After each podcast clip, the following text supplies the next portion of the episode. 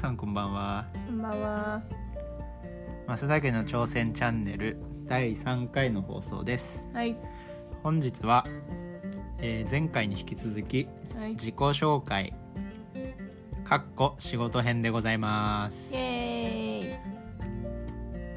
はいということでじゃあまずは嫁の仕事からはい。どういう仕事をしてますか、25歳入社3年目です。3年目？マジ？3年目です。えーっと建設業のうん事務系の仕事をしています。ほう。なるほど。かなんで？なんで建設業の事務なんですか？えーっともともとは結構公務員とかインフラ系とかお堅い系をいろいろと見ていてでもなんか公務員はちょっとちょっとなってなってなんで？なんかつまらなそうだから、はい。あーまああんまり言うと公務員の方に失礼になるのでちょっと口は慎んでおきますが。そんなことないでしなんかあんまり決まりきったというかょうん。なんかお役所仕事みたいなイメージがあったのであまり好みませんでした、まあ今のやってる仕事も同じようなところはちょっとあるんですけどやっぱり建設業ってうん。建物を作ったりうん生活インフラを作ったりうん。人々の生活を結構支えたり激変させて便利にさせるものだと思っていてうん。そういうところに魅力を感じてでまあえっともともと文系なので技術的なことはできないですけどうん。まあ事務系の立場からそういった仕事についてうん。会社を支えていきたい会社を支えていきたいはちょっとおかしいけどそういう仕事に就きたいと思いました。そう思って働いてると。はい。なるほどね。そうです。なんか、はい。え？特にままだまだコメントがなければ。あります。どう？働いてみて。3年目2年丸2年半ぐらい働いてどう？働いてみて、うんえーっとまあ仕事というのはうん。甘くないなというのを実感しています。結構職場の人たちもうん。すごいこうプライドを持って働いててあそうなんだ。なんかまあもちろんその入ったばっかりだとわからないことだらけというかわからないことしかないんですけどそういうところも結構うん。厳しく自分で考えろ精神じゃないけどうん結構厳しい人が多い会社だなという印象があります、へえそうなんだ。じゃあ今後はどうどうしていきたいの？今後は会社でとりあえず。なんか目標みたいのある？やりたいなみたいなとか。本当はううんん本当はその建設現場に行って仕事をしてみたいなという夢があります、現場志向そうです。何そう終わらせようと。はい。ではそろそろ旦那の方に移っていきたいと思います。終わらせてかあそういや終わらせてきました。では仕事紹介お願いします。仕事はちょっと珍しいと思うんですけどスポーツメーカーで開発系の仕事をしてます。はい。そのために関西にヒューンとやってきました。うん。関西じゃないとできない仕事っていうことですか？えーっとまあ今はなんかリモートだなんだっていう話ですけどでも所詮外ブラじゃなくて日系の会社なんでそういうとこはまあうなんていうか。ね。まだ日本のし企業って感じなんでその開発の基幹部門があるのが大阪今の会社だと大阪になるんで大阪じゃないととりあえずはできないっていう、どうなんかな。やっぱうん。スポーツメーカーってうん、そういう開発の拠点は東京じゃなくてずらす傾向にあるのかないやえっともともと大阪神戸とかがそのなんだろう日本のスポーツメーカーが集まってるのよね。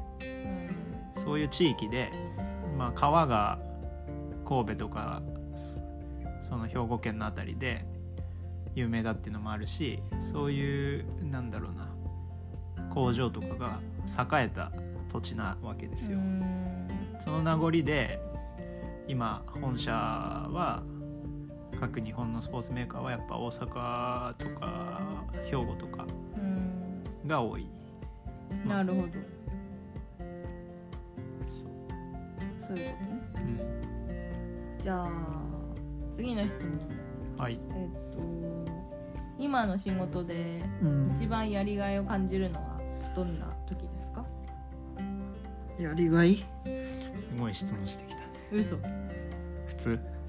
やりがいか。やりがいはやっぱなんだろうな。うちの会社結構いろんなことを幅広くやってるんですけどその分なんだろう一人にかかる責任みたいなのは多分大きくなっててなんか少数でやってるっていうかなんていうかな。例えば何かの種目の何かのアイテムは全て一人にその開発だったら開発で責任がこう集中してるからうんそういうのを任されてるって思えるのはやっぱりやりがいに感じるしうんそれが商品となって世の中に出る時はやっぱりやりがい嬉しいよね。なるほど責任感を持って、まあ、いい意味ですごい責任を与えてくれる環境といううことんです、自分がやればやった分だけ世の中に何かが影響が出るというか。なるほどなるほど。そんな感じ。すごいそれは良くも悪くも。そう。いい環境。私も今4年目なんでまだまだペーペーなんですけどそれでもそんなそんな感じなんで。コロナの前は結構海外にも行っててうん、に 2, ヶ月に1回ぐらいはね。そうね。主にどんなとこだっけ、場所？うん。場所は台湾が多かったかな。台湾とかインドネシアとか。工場がどうしても日本ではもう物は作られてなくて99%海外で作られてるのでそうなんうん出張海外に出張行かないといけないっていうか行かせてもらえる。1年目からもう何回行ったかな？56回行ったかな？うん行ってるね、うん、海外1回しかそれまで行ったことないし英語も全く話せないのにそんな部署に入入らせてもらって。うんでもそれでなんか反強制的に英語もまあまあまあ喋れるようになったしっていう感じかな。うん、なるほど。うん。羨ましい限りだな。それだね。やっぱ海外というかまあそういう東アジアとか東南アジアにうん。日本人が行くと結構接待してくれるんじゃん。めっちゃされるよ。それがすごい羨ましい。半端ないタピオカ死ぬほど飲まされたんだっけ？そう。毎回毎回タピオ違うしかもその昼飯を食わせてくれるんだけどうん。昼飯をまあも食べさせてもらってその直後になんか 500ml ぐらいの、うん。普通さ日本だとさ多分 300ml とかさ、うん。それぐらいのカップじゃん、うん。そうじゃなくて500かもう500も超えてるような大量のカップに満タンのタピオカミルクティーを渡されて。ビッグサイズ。でそれがあんま飲めなくてあしかも甘いんですよ。だかうん。ら甘すぎて飲めなくて置いて帰ると「あれ？増田さんは甘いの嫌いなんですね」って言われるっていう。そー。れが工場で広まっているという。事態に本当は味は大好きなんですけど。大好きでも飲めないぐらいの台湾サイズです。台湾サイズ。なるほどね。じゃあ話は変わってうん。コロナの影響を受けて働き方ってどういうふうに変わりましたか？コロナの影響を受けてリモートワークがすごく多くなりました。週今までは本当にリモートなんてほぼなかったぐらいだったけど今ではもう出社が週1とか週2ぐらいしか行ってない。逆にそれでも行けるっていうことなんだけどね。うん。だからより働きやすくはなったねコロナのおかげで。うん。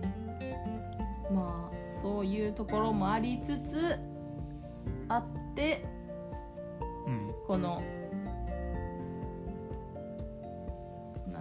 クリエイティブ活動を行ってるっていうところもありますね。う。ん。そう。その通勤に片道で1時間ぐらいかかるから、うん。それがポンってなくなったら毎日2時間空くのでそれをその時間を有効活用して、うん。まあ、家事なんかもやれるしその時間に、うん。で空いた時間で YouTube とかうん。こういう音声のメディア配信撮ったりとかいろんな YouTube 研究見て研究したり今はすごく見るのに目標とする YouTuber を見つけて、うんそれで研究に励んでます。なるほど。それがすごく楽しい。本当に最近生き生きしてるよね。嘘。なんかそう思うわマジ。この動画とか動画編集とか始めてから、楽しいんだよね編集が。なんでかなわかんないけど。そうね。好きなんだと思うただ、いい仕事を見つけたね。うん、まあ編集をしたいっていう夢ではないから今後はうん。別に、ちょっと。でもまあそれを手段としていろいろやっていけたらいいかなと思います。だそうですということで本日もちょっと長くなっちゃいましたが。長くなっちゃったね。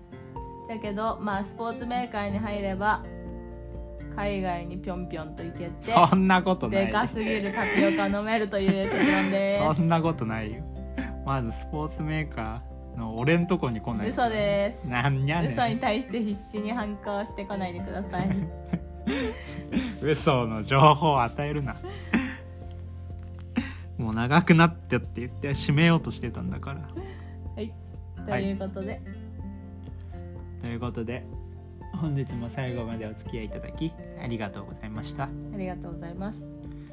えーっとお便りはあ。前回のやつ多分つけられてないからお便りフォーム今回はなんとかつけようと思いますのではい。今もまだ多分視聴者は3人とかしかいないと思うんいでやその3人を大切にしていっていこうと思います。今送ったらもう絶対答えるのでよろしくお願いしおます、願いします。はい、では本日もありがとうございました。はい。